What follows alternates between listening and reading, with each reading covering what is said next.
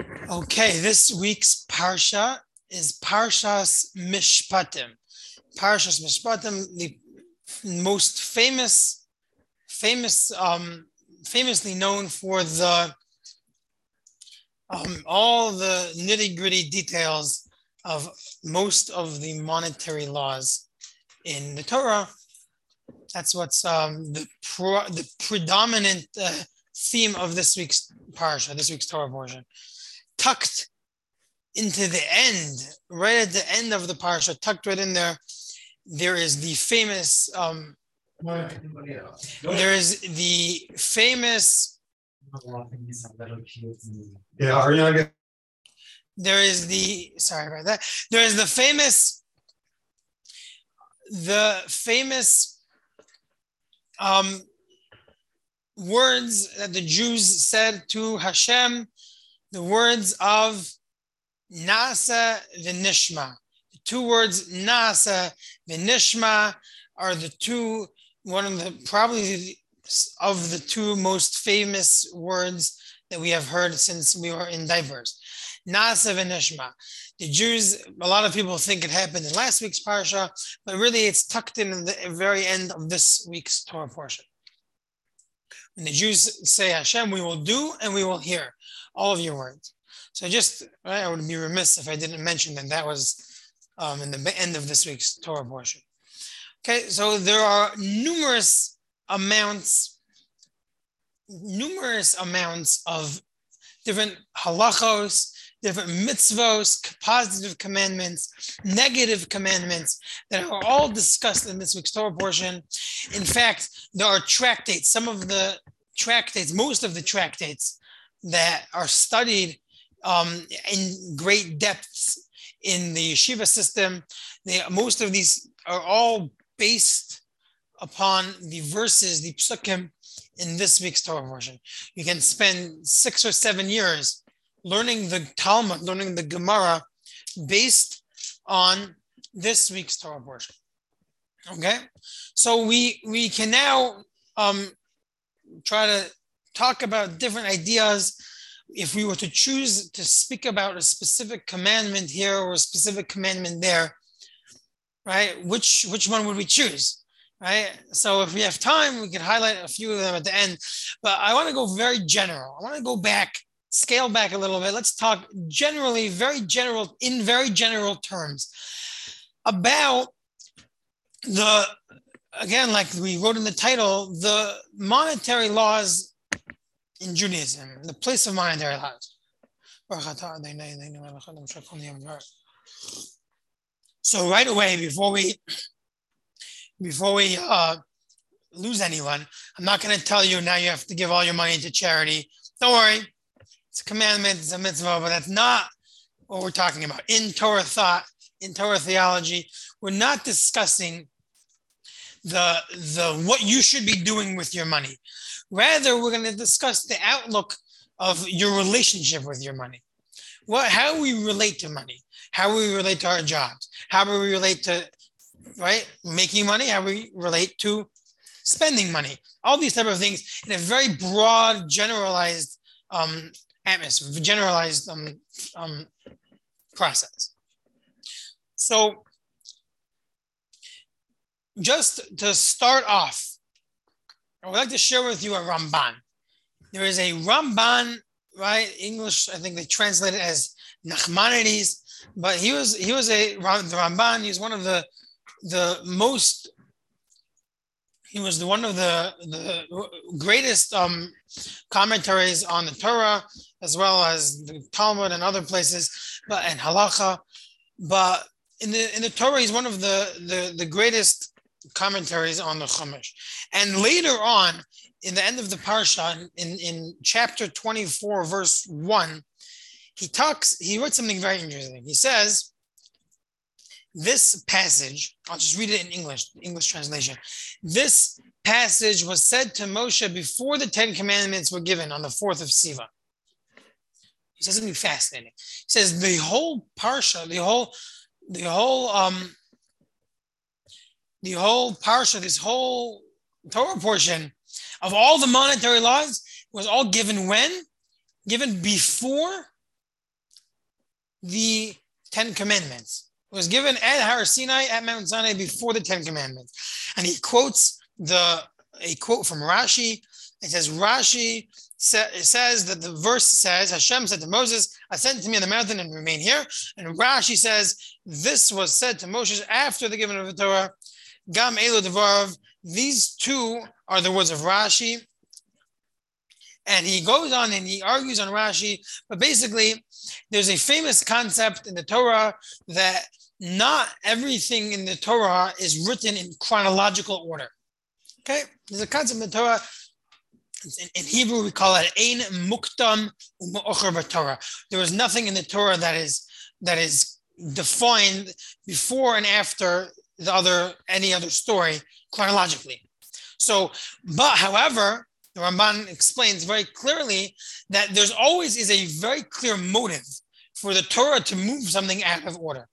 So although there is no guarantee from this placement in the Torah that it is in chronological order. What we can be certain is that if the Torah does move it out of the chronological order, it is most certainly for a specific reason, and there's something we can learn from it.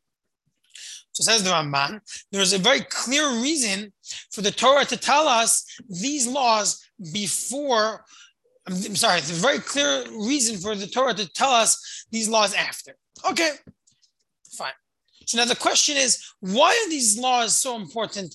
Why were they so important, important enough that the Torah has to tell us before before the commandments were given, before the Ten Commandments. It's almost as if they're more important or more pertinent information than the Ten Commandments themselves, which is fascinating if you think about it. Ten Commandments, everyone knows the Ten Commandments. God came down with his, all the fire and the smoke and the and, and the and the thunder and the lightning and the whole to do. And yeah, here we find out that these monetary laws were all given before. What, what, what, why, what's, what's so important about it? What can be so important about monetary laws? Why is it, what's the significance? Anyone have any suggestions for me?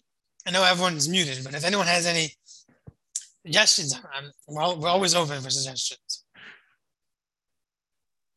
Isn't that the question that you're asked? Amazing. Very good. Wow. Wow. You Amazing.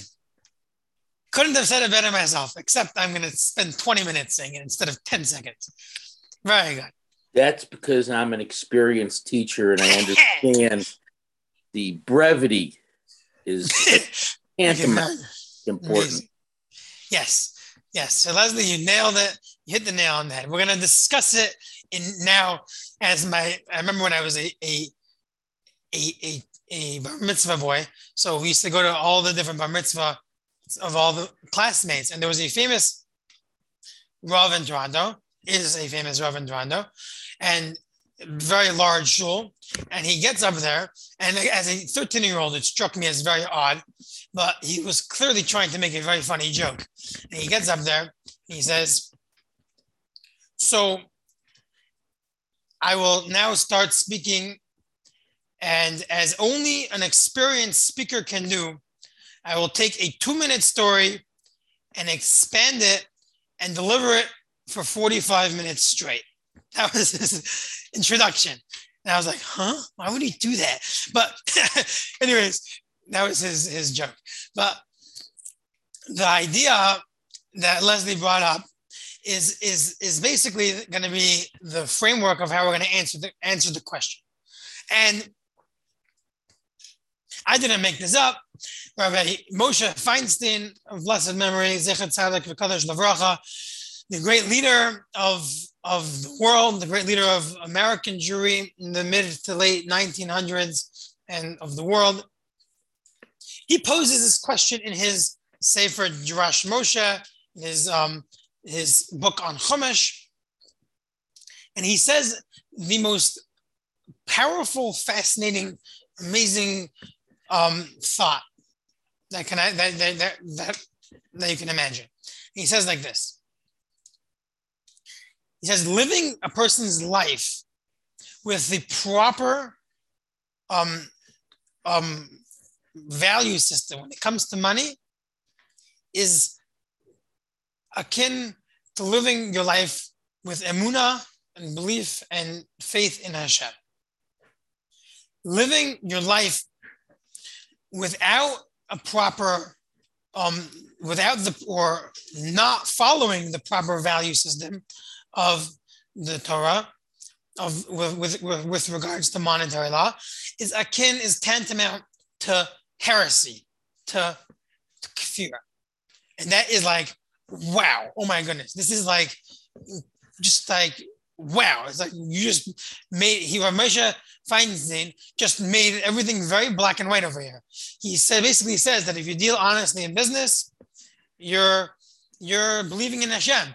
If you don't deal honestly in business, you are you're a heretic. It seems pretty intense. Okay, so maybe we're gonna try to move it around a little bit, try to explain it with clarity. However, the the in, in Hebrew we call it the yisod, the yisod, the the I say that in English. The main crux of his discussion, the main crux of his his point, that we have to just remember very clear. When we have the proper attitude to money, it's it's it's emuna, it's belief in Hashem, it's faith in Hashem. We don't have the proper attitude to money that is almost akin or tantamount to heresy. Okay, Joel, you had a question. You have to unmute yourself. Don't forget. Well, try again. Um, when Hashem brought the flood, people were dis were, were disrespecting each other and they were stealing a pruta. They were stealing money from each other, but little bits at a time. And and that was evidence that they didn't respect each other or other people's property rights.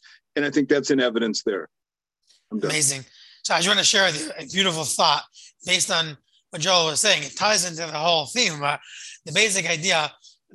My brother-in-law who gave Musarvad last week, which Dan heard so beautifully on the. It, it, he, somehow something was wrong with the with the mic or something. No one heard anything he said, but he's a beautiful speaker, wonderful speaker, and usually we could hear him. And he says a different time. He said over something very nice. He says, "Imagine you have a kid who needs a a a he has different examples, but he takes a shortcut. He needs to get to a certain place. He takes a shortcut through Mechel's mango patch. So he has Mechel's mango field, or you can make up any name that has the same letter. Um, Michael's mango patch, and he takes a shortcut through his patch. And on the way, he steps and he crushes one mango. Right? Looks around and he sees that there's hundreds of mangoes there. Mangoes grow on trees. I know. Please, I'm just making up a story. Don't nitpick on the fact that mangoes don't grow on the ground. Let's pretend mangoes grow on the ground, okay? So he in the vine, change it. Melons, melons grow on the ground, right? And melons start with an M.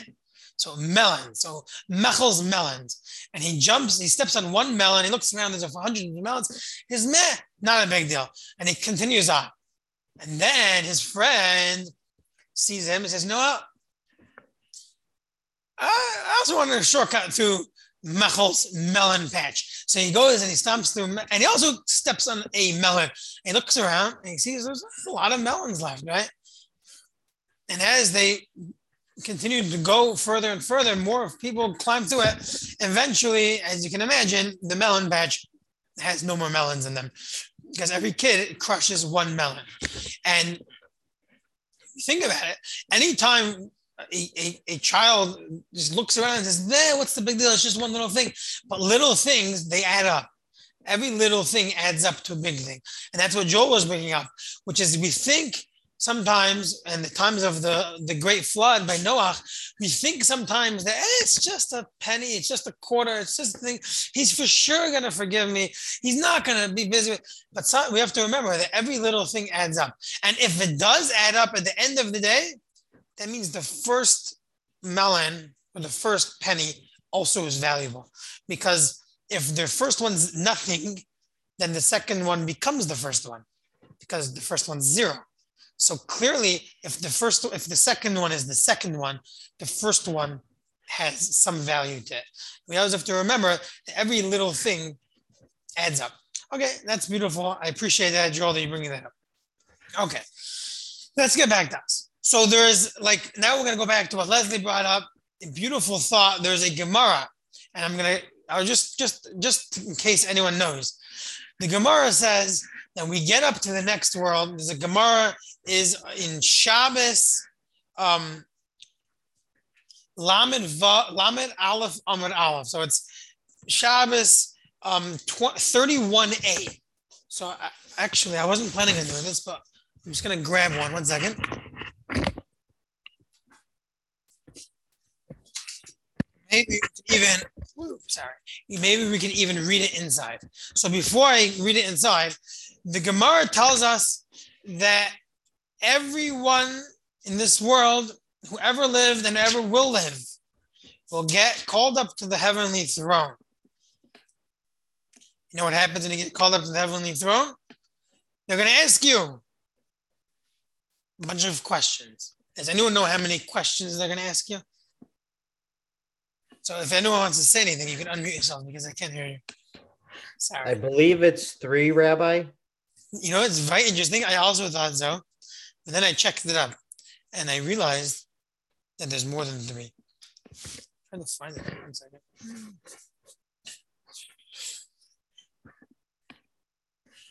Anyone else? Anyone? You can just give a wild guesses. You know it's more than three. Um, and I can't find it. You only have to answer three unless your attorney is with you, Steve. Let me make that clear. Yes. That's funny. Good. Um, I'm trying to find that. I don't know. I can't find it. Um, either way, they ask you six questions in the next round. They ask you six questions. Anyone? Does anyone know what the first first question is? The first question is probably the most famous one. How do you deal? How did you deal in business? Well, that's the one we're going to talk about. I'm glad you you guessed that, that, one. Is that the first one, or I don't think it's the first one. With your fellow man.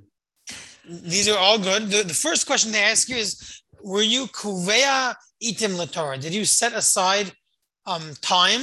Did you designate time to study Torah every day? Um, I don't know why I can't find it. But either way, I'm not going to waste anyone's time, so I can't find it inside, but it's there. Um, and it says as follows One of the questions they're going to ask you is, like Steve mentioned, did you deal honestly in business? That's the very, very loose English, English translation. However, in the Gemara words, it says the question will be as follows. Ha'im, did you nasan ben nasa or nasa ben nasan I don't remember which order. Be'emuna.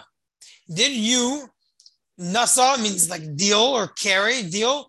Ben Nasan did you give? So basically, did you give and take? Did you deal? Be'emuna. Emuna can literally be translated in good faith. Did you deal in business with good faith? And the Mefarshim they ask Rav Pam. We, we mentioned Rav Pam many times in the Parsha class. Pam was the, the, the, the Rosh HaYeshiva of Torah Vodaath he was raised in America in, in the early um, 1900s, and he grew to be one of the greatest leaders of the American Jewry. And he he asks this question. He says, "Why does the Gemara use the word emuna in good faith?" The in, in English, it actually translates very nicely as in good faith because we use the words in good faith as in are you honest in business? However in hebrew it seems like a very interesting word. You could have said did you deal yashrut yashrut with um, righteousness tzedek? You could use the word of, of, of emes did you deal with truth? All these different words the gemara could have chosen yet the gemara chooses the word emunah emunah why emunah? Emunah, we all know, means having belief in Hashem, having confidence that Hashem is taking care of us and running the world, and having confidence that Hashem is in charge. So why does the Gemara use that word? So now we can go back and plug in the questions we had before about Har Sinai, and we can explain based on this whole idea from Rabbi Feinstein or Moshe Feinstein, which is as follows. When a person, God gives us a framework of different monetary laws, okay? And it can technically be plugged into any civil laws as well, any civil, any an American um, code of law. It doesn't really make any difference. However, the the right Hashem's rules are eternal. Hashem's rules come from God. The Torah comes from God. And when we listen to God's rules, we're listening to Hashem, we're listening to the Torah. And we're listening to the American laws, we're we're doing the right thing. And we're we're living in society in the proper way. It doesn't tell us anything about how our relationship with God is, per se. Obviously, there's an aspect of desecrating God's name, and we don't want to desecrate God's name. So we have to deal honestly for that alone. But just before, as as nothing to do with that, just purely based on the fact that Torah tells us very clear framework of what belongs to you, what belongs to someone else, what you can charge someone for, what you cannot charge someone for, right? The Torah tells us that you cannot charge someone interest. Interest seems like a very doesn't seem any doesn't I can't figure out what is immoral, what is bad about charging interest, unless you happen to hate big banks. But if you don't, I mean, most of the way most of us took out a mortgage for a house, if not for interest, you probably would. I don't know. Most of us wouldn't have been able to afford. I mean, I don't own a house yet. But one day, I'm going to probably take out a mortgage, and it doesn't seem like anything too crazy for me. I don't can't imagine why that's so terrible. But the Torah says that's that's not what we do. We don't we don't we don't we don't um, borrow or lend with with interest, and that's it. We listen to the Torah. So the Torah gives us a very clear framework of what we can do or what we cannot do. When we deal honestly in business and we follow the Torah's laws, what we're telling Hashem is, I'm, I respect and I understand, I acknowledge and I understand that every penny and every single dollar that you want me to have, that I deserve, I will get regardless. Because since Hashem is in control, he can dictate. And if I try to cut corners and not follow Hashem's laws, and I do something that's against the Torah's monetary laws, I'm telling Hashem basically, you know, Hashem, I think I can outsmart you. I think I can beat the system. And if you think about it in those terms, that sounds a little bit very, very eerily similar to heresy. I'm basically telling God, you think I deserve this much money. And I think I deserve to get that much money. And therefore, I'm not going to follow your laws and I'm going to go a different way. And I'm going to charge this guy interest, even though you told me not to.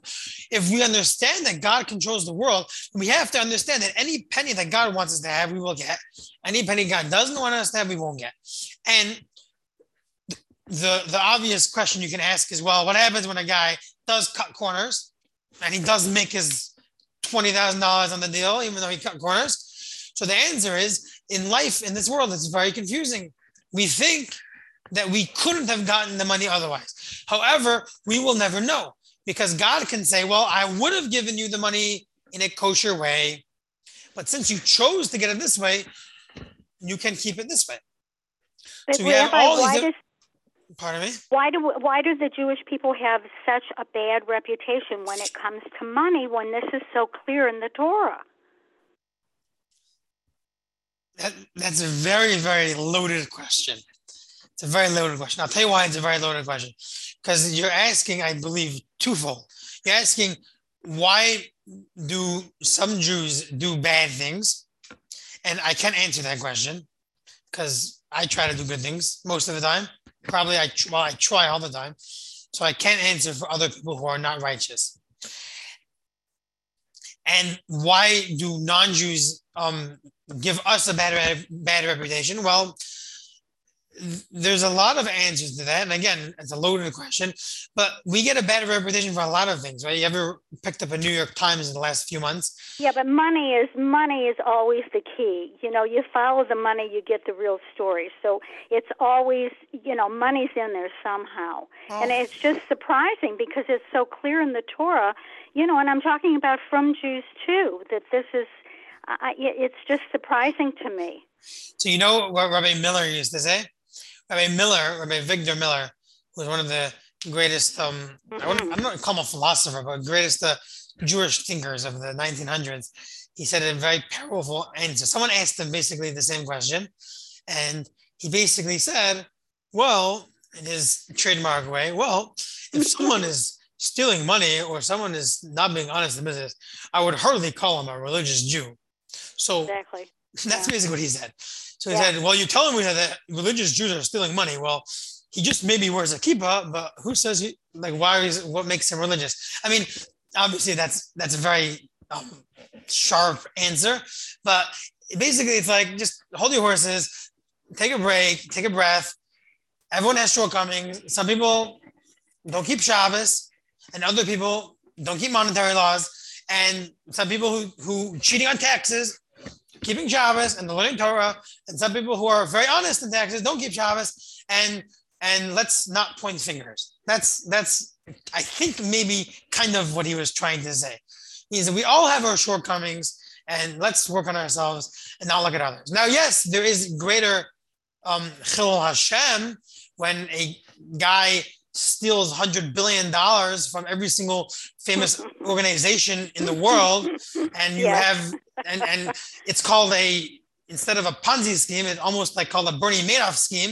Yes, Yes. that's a lot more dramatic than yes, it's much worse. But at the end of the day, at the end of the day, i- yeah, not everyone's perfect, and and we as Jews are are held in a higher standard, and and yeah, that that's something we have to do our part. We have to do our part to be honest. We have to do our part to be righteous and worry about ourselves. That's that's again, this is a little bit of a side point. I do, I do. It's way it's a very loaded question. I'm not going to answer the question. Go for it. So uh, I, I I know there's this whole thing about kosher money and uh, where the money comes from. So money that comes from nefarious activities such as gambling is that considered to be kosher money? Um, that, that's again, that's a little, that's a little bit of a loaded question. Well, It's- I'm because I, I, on one aspect, I see yes, and on the other aspect, I see no. Right. No, yeah, you're right. There, there are a lot of a lot of there's a lot of gray area because you can look at certain. I, I'm assuming when you mean kosher money by by what you mean by that is is as different institutions will or of Torah institutions or schools will only take money from certain people, certain places, and they'll reject money from, like you said, not kosher places. I'm assuming that's what you're referring to, right? Will take money from anybody. in other places will take money from anybody. So uh, there's a lot of it, it, it goes very deep because it's it's it's way beyond the scope of our conversation. Because we were tr- I was just trying to talk about personal personal uh, accountability to our own actions, and you're touching upon the the general. Uh, how you say the the community aspect of it and the, how the community looks at money and whether or not the community is allowed to say no to and what level of what level of non-kosher money can we say no to or because there are organizations that wouldn't take money from from i mean different organizations that that we sustain our our institutions from i don't want to say any names i don't want to throw anyone under the bus but you can imagine right different famous organizations right they would not they would not take money from institutions that that stand for things that are against the Torah, and they wouldn't take money from them. They just won't. And and again, th- these are these are things that are that are definitely not halacha. They're definitely not in the law. It's not a, it's not a Torah law thing. It's more of a hashkafa, Torah thought, theology. But this is again, if you want to have a discussion about this in, in great depth um, at a different time, not during the class, it's definitely lots of material on this. But but I don't I don't think this is this can this is I don't think we can answer this during the class. How about that? So we're gonna leave it at that. But they, these are these are huge, great um um sugyas as we call it, great topics. Okay, So where were we? Okay, fine. So we're basically talking about the idea that when we when we deal in business in a proper way, I'm sorry, when we deal in business in an improper way, it's basically telling Hashem that you think that you can give us money, and we're saying, you know what? Nah, nah, we can do it ourselves. We don't need you. We're happy. We, we can do it ourselves. Um, so basically, basically, um, we have to remember that Hashem tells us on Rosh Hashanah that your designated amount of money comes to you and you'll get what you get and you won't get what you won't get. You won't get what you don't deserve. And there's really no wiggle room around it. If you think you're taking your money from this way hashem is going to give it to you anyways. And there you go to my question about the mailman or about the post office. So here you have a guy. There's a whole long story. I don't think it's a real story. I think it's a parable. So I see we're running a little bit late, so we're just gonna cut to the chase and say basically there's this guy who had this wealthy, wealthy cousin in America. He lived in Eretz and he was poor, poor, poor. And every month the relative sent him a check in the mail for whatever it was, $500 check in the mail. And he used to be amazing. He used to thank him, whole thing, whole story. We're just going to skip all the details. And basically, the punchline is one day he comes he's waiting for the mail on on Rosh Chodesh or whatever day of the month it was. He was waiting for the mail, and there's no mail. And he's like, oh, but I'm supposed to be getting my money, and he's all upset. He can't pay rent. This and that. What to do. Second day of the month, no mail. Maybe the mailman went on strike. He doesn't know.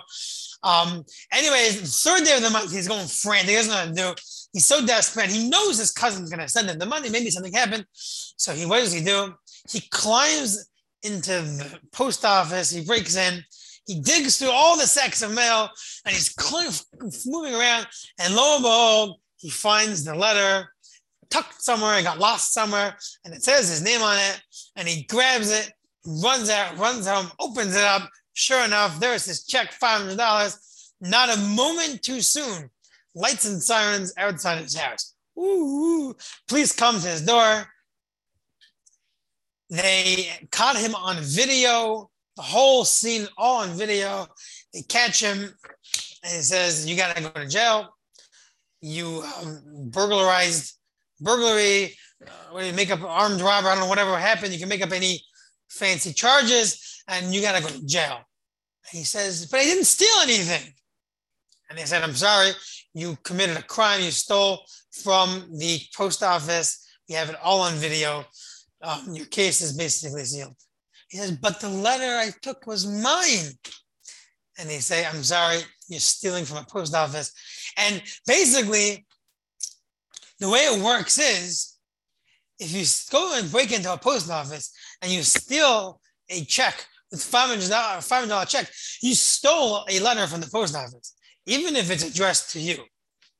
That's what they told him. Again, you can ask a lawyer, could be I'm wrong, but that's what they told him. And it's a parable, anyways. So if it didn't happen in America, we can move it to Israel. And in Israel, for sure, that's the law. So basically, the idea is that the same letter, if he would have waited an extra day, it would have been his.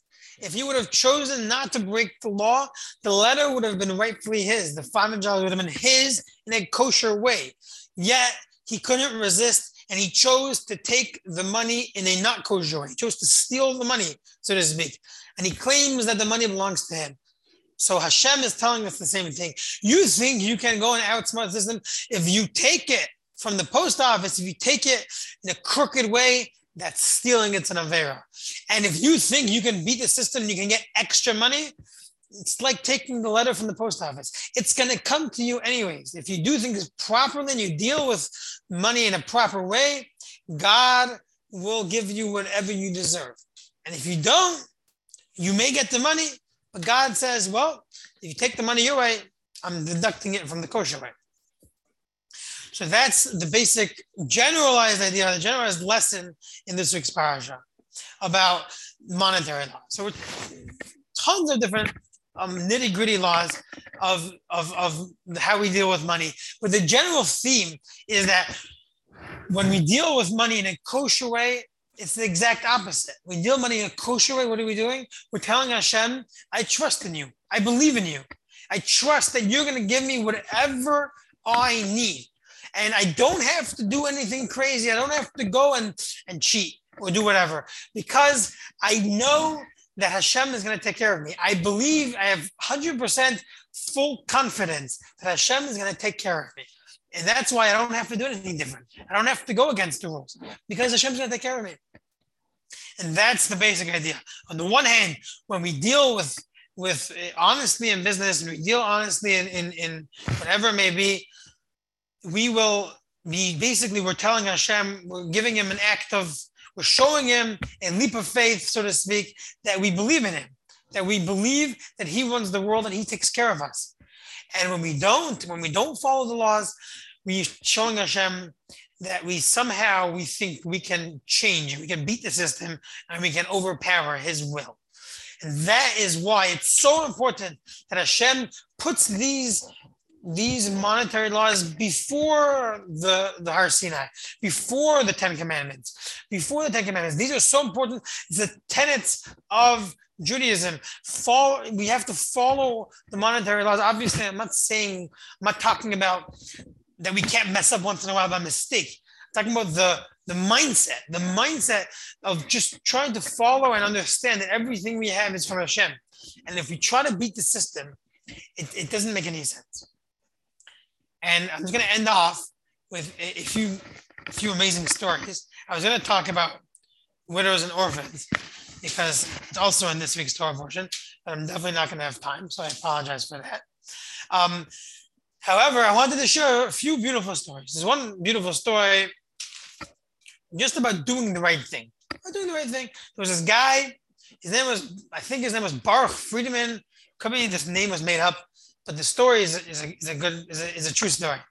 There's this guy who was a very very successful um, nursing home owner. He owned a bunch of nursing homes in, in New York, and one day he he uh, he was doing his, his captain and him were doing taxes, and they realized that that he they overpaid they overpaid the IRS hundred thousand dollars, overpaid taxes hundred thousand dollars.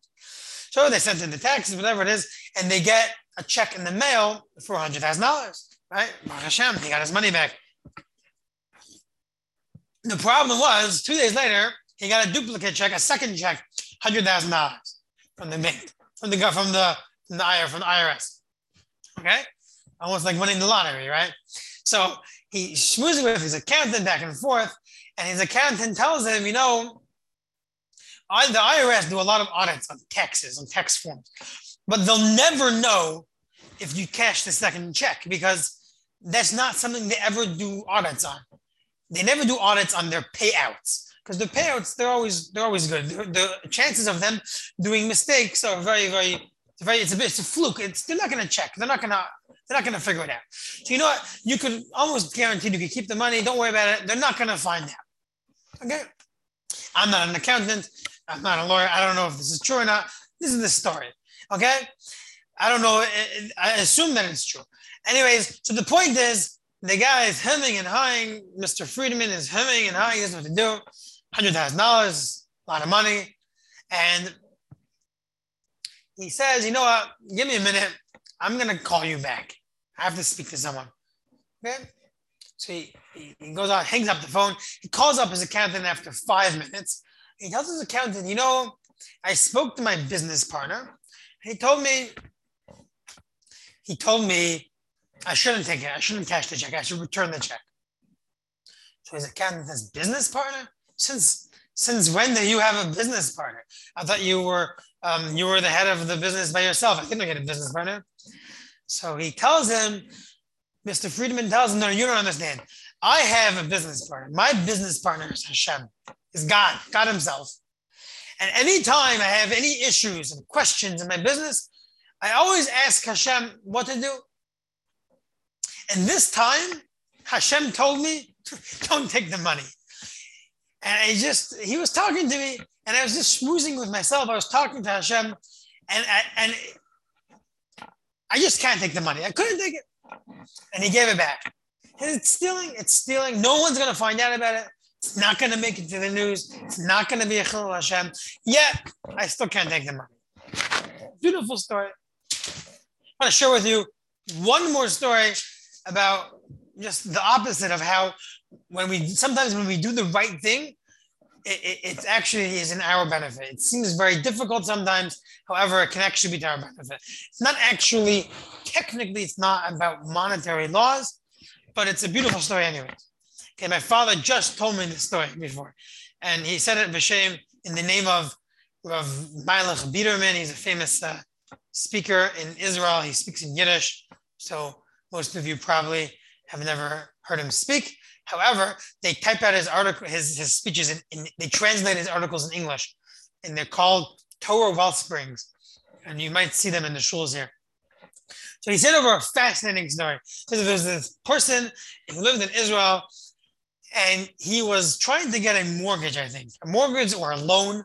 Um, and he was had a meeting with this mortgage broker, and he was having problems back and forth. And this mortgage broker was supposed to help him and take care of his mortgage. And he needed this meeting. This was his last chance. If, if this guy didn't work out, he he would be done for. He would never be able to get his mortgage. And this meeting was scheduled for 4:30 p.m.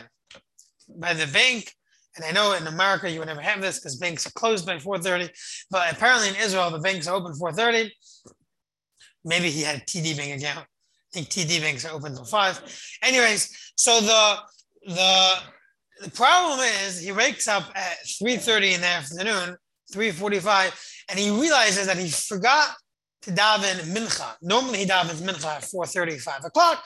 But now he wasn't going to be able to make it because he had his meeting. So he quickly runs to the minyan factory, the little, I don't, they don't have them in St. Louis, but the, the round the clock minyanim where they have every minyan every 15 minutes. But lo and behold, just his luck, four o'clock, he walks in there. There's two or three people there. No minyan. Doesn't know what to do. He's waiting for oh five, for four, ten, three, four, six people show up, seven people show up, eight, and it's 415. And finally at 420, 418, 420, the 10th man shows up. And this guy pipes up and says, I am a chiyuv. I have yahrzeit today. I have a yahrzeit for my father. And he says, um, can you everyone please stand? And this guy is looking at his clock, it's 420. He's gonna have to leave in the middle of davening to make his shmenes, to make the meeting on time. It was only down the block, but he had to he had to make the meeting. Didn't know what to do. And the guy begs him, says, Can you please, please just stay till the end of davening so you can be here for the minyan. So my Kaddish at the end of davening. Can you please stay until the end and not leave early? And the dude, he's haranguing back and forth. Finally, he decides, you know what? Hashem wants me to stay. This guy needs his minyan for his Kaddish. And anyways, it's not the proper thing to leave early from a minyan. You know what? I'm going to stay and Hashem is going to take care of me. So lo and behold, he stays till the end of davening. 435, davening's over. Boom, like a lightning bolt. He, jumps out of the thing. He runs down the block to the bank. He runs in, panting for breath. And lo and behold, as you can imagine from the story, the banker, he's not late. Not only is he not late, the mortgage broker, he wasn't even there yet. Fascinating. He wasn't even there yet. Two minutes later, guess who shows up? The mortgage broker. And who would you think the mortgage broker was? This mortgage broker was none other than the one and only guy who was davening for the Amud that had a yahrzeit for his father. The guy that he waited 15 minutes to stay until the end of davening for the last Kaddish. That guy, he was the mortgage broker. He himself was the mortgage broker. And he sits down. He says, Oh, I recognize you. You were the guy.